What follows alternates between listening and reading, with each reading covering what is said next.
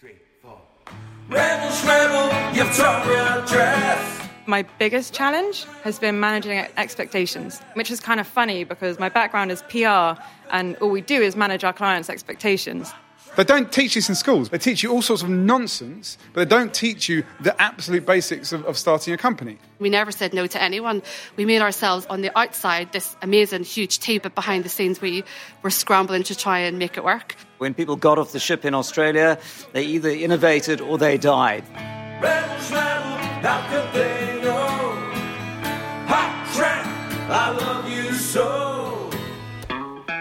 Hello and welcome to Rebel Talk, a podcast that celebrates rebels from every walk of life.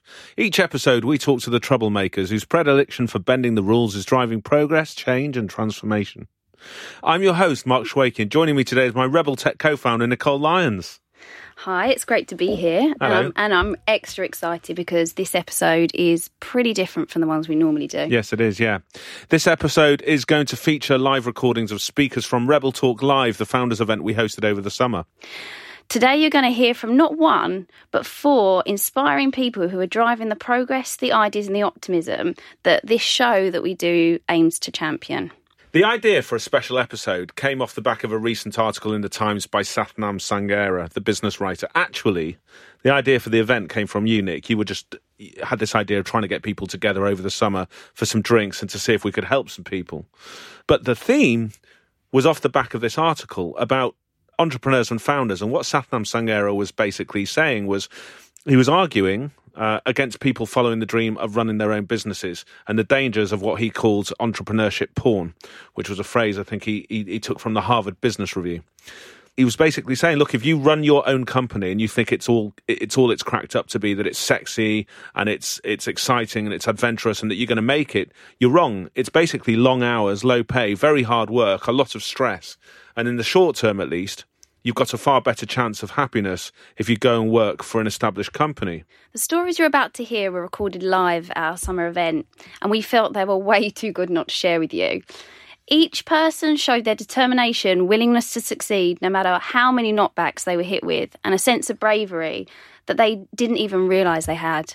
Our first speaker is currently doing everything she can to get her startup, Surreal Studios, off the ground. I'll let her tell you about her batshit crazy idea for a business and where she is with it. But what we love about Daisy Pledge is that she's getting her hands dirty working for a whole bunch of other companies while laying the foundations of this dream. She's got no idea what the future holds, but everyone she knows and meets is there to support her because of the trail of charm and inspiration she leaves everywhere she goes. So over to you, Daisy. So I guess I should probably start by telling you my batshit crazy idea. Um, so, uh, which actually isn't that batshit crazy. Um, but I want to use branded multiplayer augmented reality games to connect people at events. So, what does that look like? Um, so, you, when you turn up to an event, normally you'd like go to the networking drinks at the end, stand in a corner, you might have a couple of beers, talk to no one, or eventually get some Dutch courage and, and talk to like five or ten people, um, all of who are like just completely irrelevant to you. Um, and so that event is just a bit shit. Um, rather than that, what I want you to do is to go to an event, sign into our app, select the kind of people that you want to meet at that event, then play augmented reality games with everyone from that event. At the end of the event, once it's done, once it's finished, we'll look at who you've selected, we'll look at who you've played with, um, and then we'll send you fun conversation starters. So, for example, I'm going after the media industry, that's my background. I'll get to that. So you selected that you want to meet someone in ad tech, um, and then you play it against John in ad tech. We'll send you a notification afterwards saying, hey, you shot John nine times, maybe you should apologize. And then that starts an email, and then you know you can just chat, and it's very easy and it's very relaxed and it's personable. It is, you know, it's it's a bit better than a press release. You know, they're dead. So that's the idea. I think on my journey to that idea, probably my, my biggest challenge has been managing expectations, um, which is kind of funny because my background is PR and all we do is manage our clients' expectations the whole time. Um, so when you're doing it to yourself, it's a little bit different. So when I came up with the original idea, um, I basically just wanted everyone to play laser tag everywhere. Um, I was like, yeah, we'll make an augmented reality like laser tag game. Everyone will play it everywhere. It'll be great fun. Um, and then I was introduced to my gaming advisor, who told me uh, that that was technically impossible. So I was like, okay, fine, I'll just talk to other people. Um, and it actually is technically impossible. Like, it can't happen right now. Um, so, you know, I've had to change it and adopt it. Um, and he's still my gaming advisor. Um, and so we're still working on the logistics of the game, and we're going to have to test a lot of stuff and see what we can do with the tech. But it's going to be similar. Um, and then from there, I thought, right, I just need money. Like, that's it. I need money, and then I'm going to be there, and I'll be done, and it'll be great. And then I got onto a pre accelerator, and uh, they were like, yeah, you've not really like tested anything. You've not really like it's it's a, like an interesting idea, but you know you, can't get money. No one's going to give you any money. So that was another sort of like, oh, okay. How do you test without building the AR game when your entire company is an AR game? So I took Nerf guns to networking events, and I'm still doing it. I have an arsenal of about 40 Nerf guns. I'll probably never run out. Yeah, it was fun. It was really great fun. Like we did quite a few events. We did. Um, I say we because that's what women do. Apparently, it's just me. Uh, I need to stop doing that. So I did a few smaller events, and then I did a couple of um, larger, like 400 people events. The first 400 person event was different. They sort of they got in touch with me through this thing called Ada's List. It's a global network of women in tech, and they said they had an army themed party and they'd like me to have my Nerf guns there. So I thought, like, okay, cool. It's not like my target market, but it's still testing a market. We'll see how people respond to it. So I turned up. Um, they didn't really tell me how to get in. So I sort of stood outside for a while, figuring, like, how do I get into this place? Uh, it was in Vauxhall, so that should have been a hint. Um, and then this other guy was walking around, and he was trying to find his way in as well. And so we ended up walking around together, managed to get in we walked in and I sort of figured that it wasn't quite what I had expected. Um, there was a, a, girl, a woman, walking around with this like PVC dress, skirt here, nothing on top, um, apart from a cloak that barely covered her boobs. Anyway, I just went with it. Um, and then a couple of hours later, I realized I actually kind of recognized the guy that had been um, hanging around because I'd actually drawn him nude at a hen do a couple of months before. You know, we took it to a different game, um, different event, and then took it to Gorkana and Cision, uh, which is a sort of media database um, thing, and we took it to their Christmas party.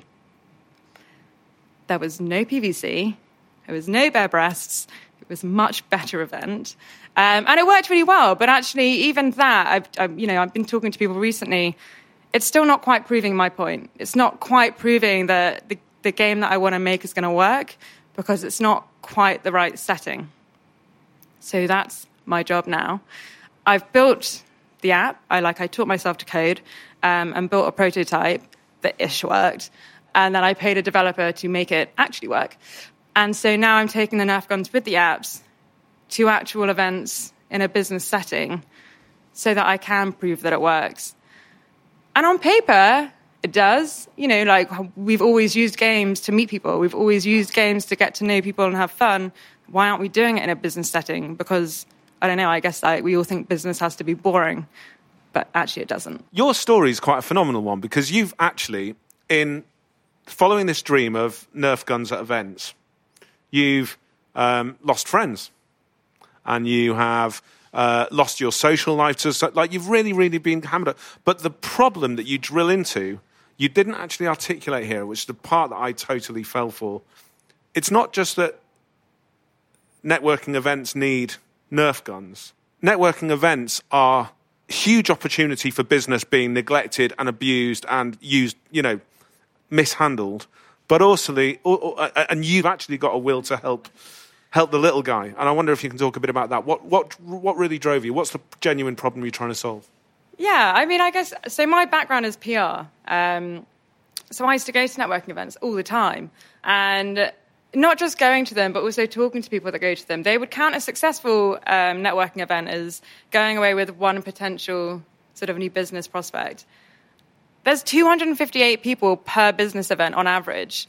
That's like less than 0.5%. I mean, that's shocking. Um, and talking to people that go to the events and what, you know, who it is that, that find it really difficult to meet people, traditionally women and people from minorities. So the aim of the, the startup isn't just to make it, you know, fun. It is actually meant to enhance like business. So I want to make it easy for everyone to meet everyone. I want to make it easier for women to get their names out there and people from minorities to meet the right people because they're not as, as good at doing it at the moment. Um, and so, yeah, that's like one of my goals. Um, that's when I'll know it's a success is, is, you know, if I can get a story from someone that gets in touch and says, you know, I got a promotion because I spoke to this person at this event, or I spoke to this many people at this many events, and like that got me ahead.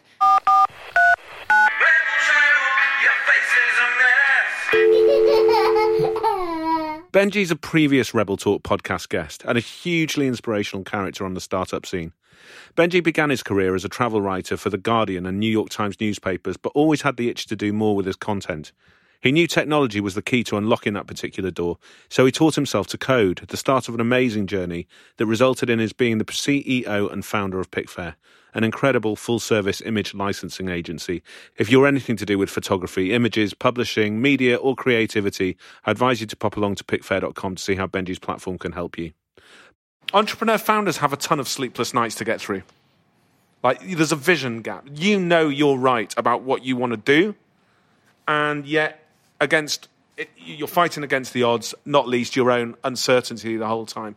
That seems kind of incongruous to be that confident that you know you've got the vision that's going to make it, but also you're having to self doubt the whole time. How do you make that work?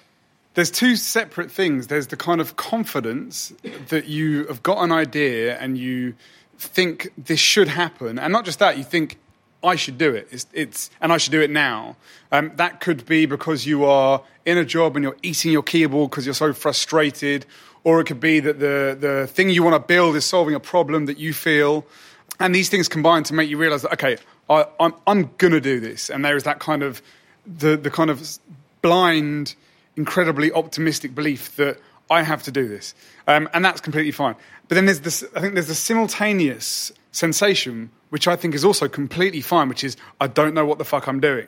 But the fundamental difference, I think, genuinely between people that can drag their company and their idea into reality and, and who knows, into success, is being able to completely and utterly admit what you don't know and then very quickly find someone who does. I learned how to code so I could sort of become my own technical co founder. But just being one person means that all the time there is stuff you just don't know.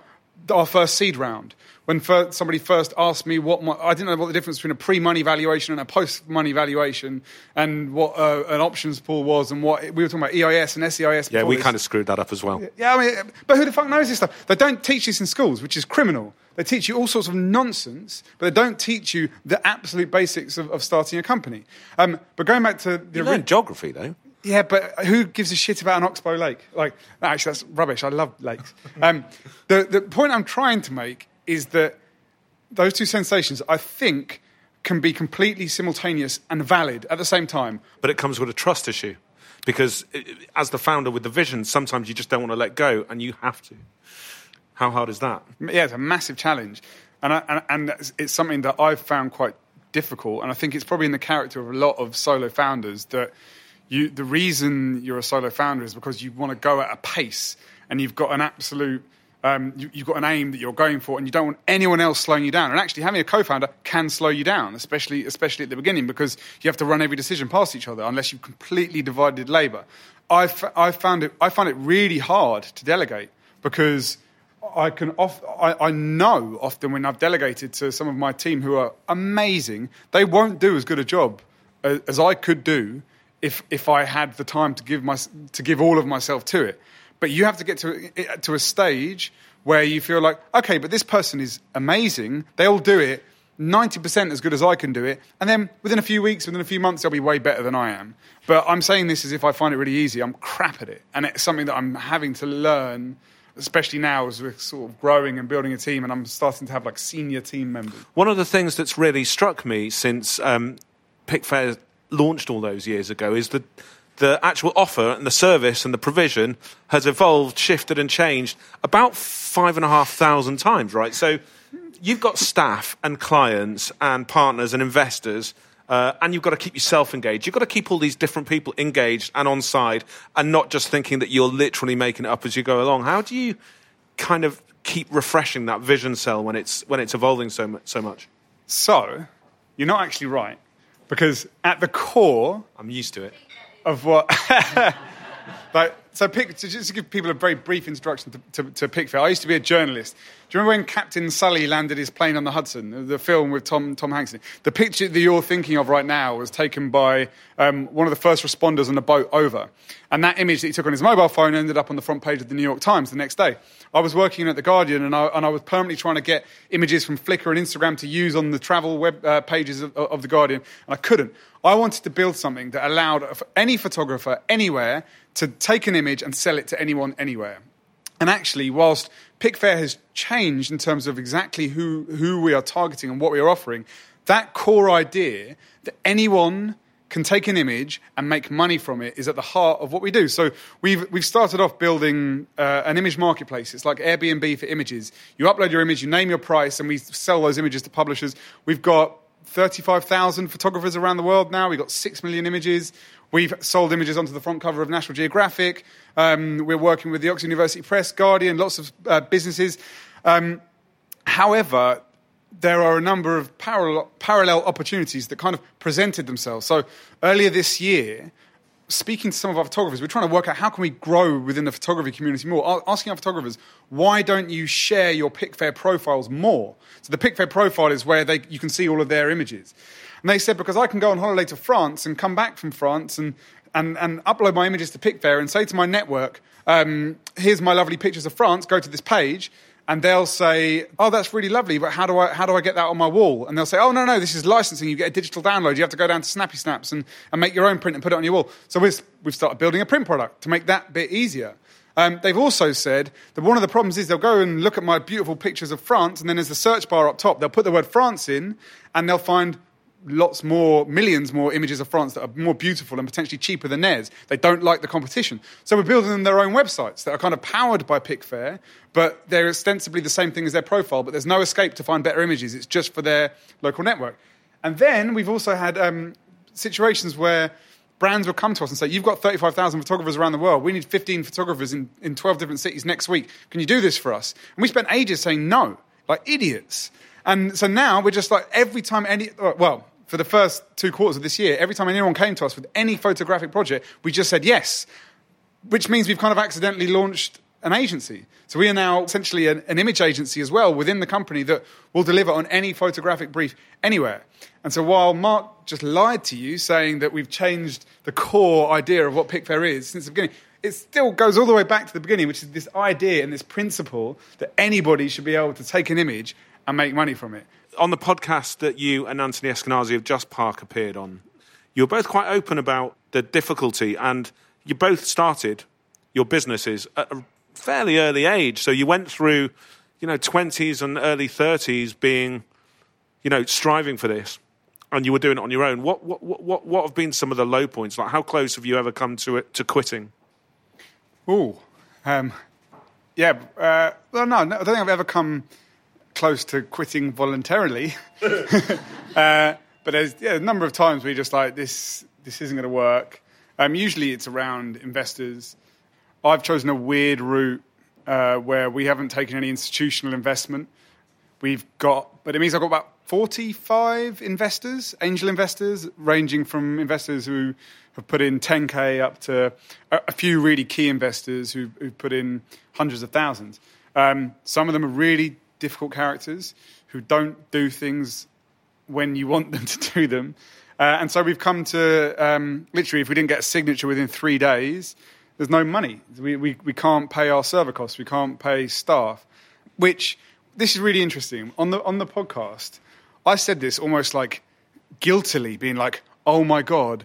I got to a stage where we were three days away from running out of money. Anthony, who was sitting next to me, was just like, "Pfft, happens all the time. Don't worry about it. And that is, is I- I guess, if there's one thing that I would say, uh, it's repeating what I said at the very beginning, is if you can find people like that that can make you realize that you're not just consistently shit at what you're doing, um, it's really helpful. Uh, just, just because you realize that everybody, everybody in startup land um, is kind of winging it a little bit. Hot track, I love you so. Our next speaker isn't a founder, but she definitely thinks like an entrepreneur. Having set up the marketing and comms function at global ad tech company Captify three years ago, Laura Pleasance believes that being closer to the business and its goals means marketing can actually enable growth. From her experience, it rarely works that way elsewhere.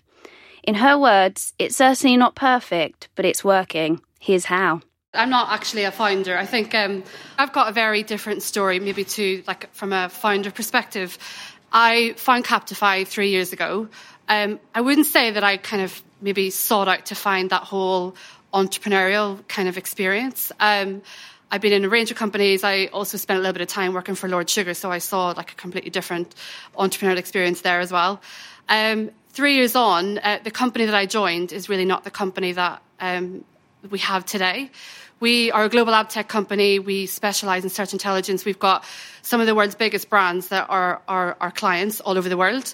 Um, and I've experienced that path and that journey with Domnat and the co-founders. I think there's a, I guess many of you will hire marketers in your teams and many of you will hire people like me to kind of blow your business up and to, to present it to the world in a way that you want it to be seen. I think for us, we've got to really understand like what the founder's ambition and vision is and really match that and join them on that journey. Um, I didn't think that I would actually start thinking like an entrepreneur. So I guess that's my big message to you guys today. I, I started off as a marketer, but actually the bit that makes me tick is, is actually understanding and learning how to grow a business. I think if marketers can get closer to that and get closer to the vision and the strategy, then you'll make the same mistakes and the same lessons and learnings that the founders will make on a macro level. My little marketing world, which is actually much bigger than it was three years ago, so I started off on my own, a single marketing manager. I've now got a team in London and um, New York, soon to be Paris as well. And our little macro version, our little mini business that we have within Captify really does reflect what the founders are, are feeling and experiencing. In the early days, like trying to take a company that I really bought into their vision. So, like as an employee, I looked at them and thought, wow, like I've really got an opportunity to be a part of like something amazing. And so I thought, actually, I have a duty of service to them to actually help them grow that business from a marketing point of view. In the early days, I joined as a single marketer and I literally felt every day was just like this massive mountain to climb. The company had grown four years on its own without marketing. So the argument was for the investors, do you even need it? It, it? it, already had scaled and grown. It had started to move into Paris. We moved into New York. We had diversified the product. What was the argument for marketing at that stage? Um, so I, I had a massive backlog, a massive list of things to do, and also a big like future path that lay ahead. And that challenge in the early days, we literally said yes to everything, every opportunity that comes our way. Like say yes to it all. Every PR opportunity, like we squeezed it in. We never said no to anyone. We made ourselves that available company that had on the on the outside this amazing huge team that could react to all those big um, opportunities that came our way. But behind the scenes, we were scrambling together to try and make it work. We said yes to every client opportunity, every partnership opportunity, and we invested early in some pretty big things that I feel as a marketer can help grow your company. So we invested really early in design as a as a small kind of 50 person team three years ago that is now 200 people. We invested really early and quite a lot of money into a design agency that helped from a visual perspective blow up the company. So we had a creative agency, a creative director, this amazing mind that talks about like the hierarchy of a brand. And that's really not something that happens a lot within B2B or even within ad tech or even within any technology company. They don't naturally invest into design in the same way as a B2B brand would. We also invested quite heavily in PR. Um, it's something that we really believe in at, at Captify. We said yes to all those things. We had this two great co-founders, great stories, great backstories, and we told it a lot. We took every opportunity that came in, in inbound and focused a lot in the early days around those two elements. I think for founders to try and help your marketers grow your business with you and for you, you've got to be really transparent and really open yourself up to telling them what your vision and what your what your drive is. Like, what is your end goal? What are you trying to achieve in a three month, six month, nine month period? I think naturally a lot of marketers maybe sat outside of that conversation. So transparency is a huge, huge learning. And I think for us, we've got to adapt. Our biggest issue and biggest challenge right now is how do we scale it? We've got we have a very successful first two to three years within marketing. Now the challenge is as the company grows across even more countries that than I can personally keep up with in multiple languages. How do we take all of our marketing successes and blow those up across the world? How do we hire the right people to do it? How do we find the right resources? How do we channel ourselves in the right way? It's a constant evolution. So as founders, you've got to really think about your message, think about how you've structured it, how long have you got left in that messaging cycle. Um, and I think you've got to adapt that and let your marketers move that with you and share those experiences with them so that they can grow that on your behalf. Do you think startup marketing is the best training for marketers out there now? I think it's definitely the one that you get your hands dirtiest in the most in. I think, like, it doesn't really stop at marketing. I do. I, I, think in the early days, I did a lot of things. I did a little bit of HR, a little bit of not the technical HR, but culture driving. I owned a lot of different things It just had to be done, and I think that's kind of what anyone that joins a startup or a scale up has to do. You you have to get your hands dirty. You have to be willing to go like above and beyond. We really don't have a single person in Captify that doesn't do that. I hadn't really been exposed to the true connection between marketing and growing a business. I think we didn't I didn't get the numbers. I didn't get like the, the zones. I didn't get like the reason why you maybe don't have to you don't have the budget this month or you should stop spending it. I think we're in a position where we can swing the pendulum of like profitability. If I spend too much in a quarter, I could be that department that maybe swings it in the wrong way. So I think without that information, I can't make the right decisions or I probably in previous roles got really frustrated because I didn't have the transparency from the founders as to what they were actually trying to do. So we met Anthony Rose, the founder and CEO of Seed Legal's platform, where Mark and I were setting up Rebel Tech and going through our own round of fundraising. His team was so supportive the whole way through, no matter what we needed to ask and no matter how annoying we were. SeedLegals is Anthony's fifth or sixth startup, so the advice he has for entrepreneurs and founders is well worth listening to. Was originally from South Africa and then from Australia, and I think in both cases, being New World countries, um, it, the, the psyche is if something doesn't exist, you build it yourself. You know, when people got off the ship in Australia, they either innovated or they died. There was no waiting. Know, it took three months for the ship to come from England, so if you didn't grow your own whatever, you were dead. So there's a general feeling that if something doesn't exist, you, that's an opportunity. Everything is an opportunity. So, um, I think in the UK it's a little different. Maybe it's been said that uh, in the US people work for share options, stock options as they call it, whereas the UK is a bit more of a feudal system. The, uh, the founders want to make just enough money to buy a castle, and the employees want to make just enough money to have a good subsistence living.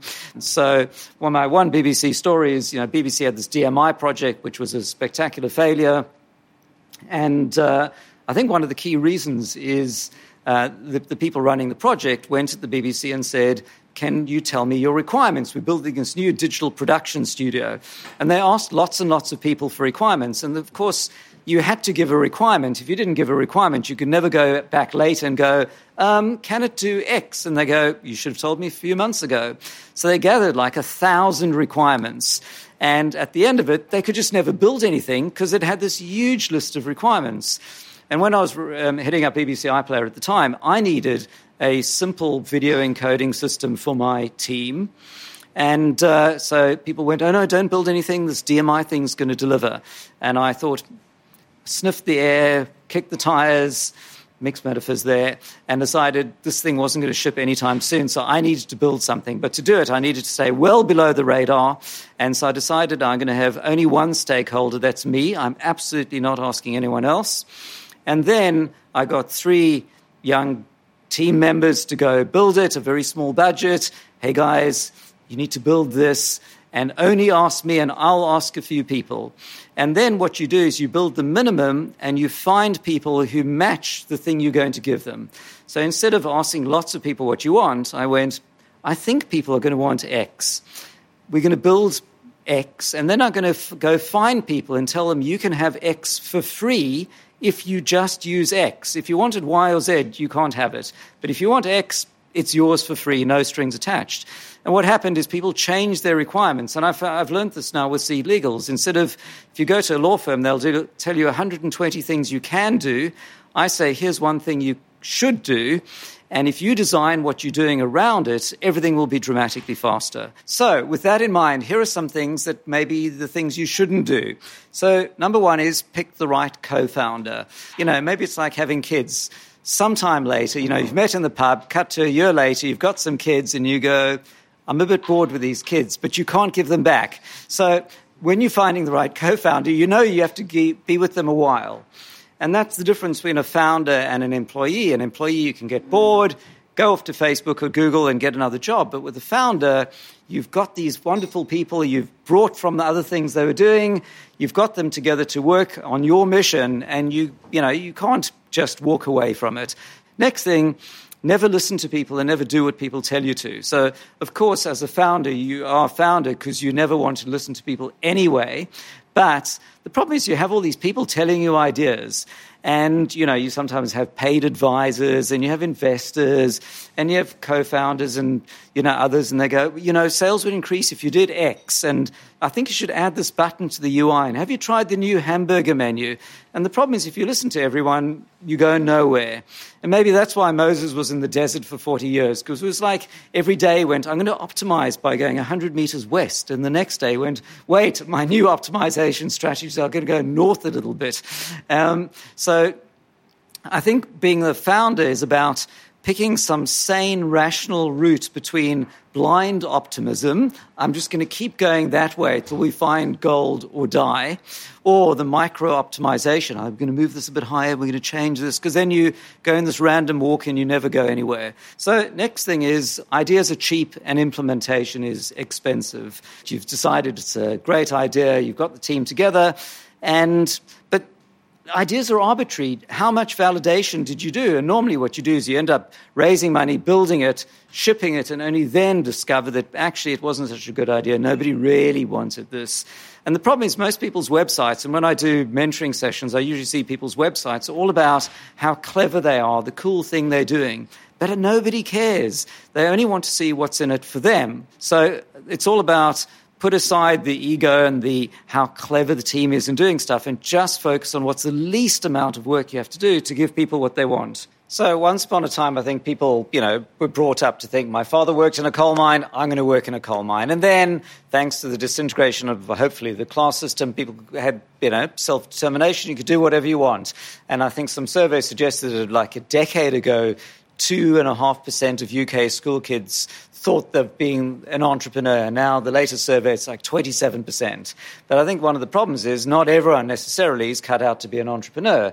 And so, seeing lots of startups at SeedLegals, I think often there's a blind optimism that I will have this idea and then I will get funding. And, you know, as been said, you quickly discover after you've got your friends and family to invest that once you hit pro investors, they want a better likelihood of a return on investment. So I think just telling people I've got an amazing idea is not sufficient to get money.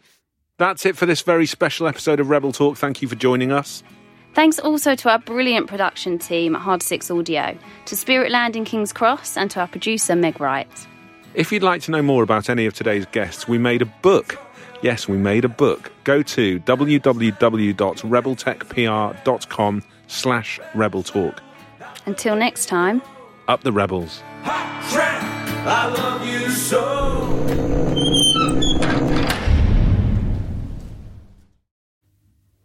I realised that was good. That was yeah, good. I I didn't want to do it together. It would just make me like cringe. Okay.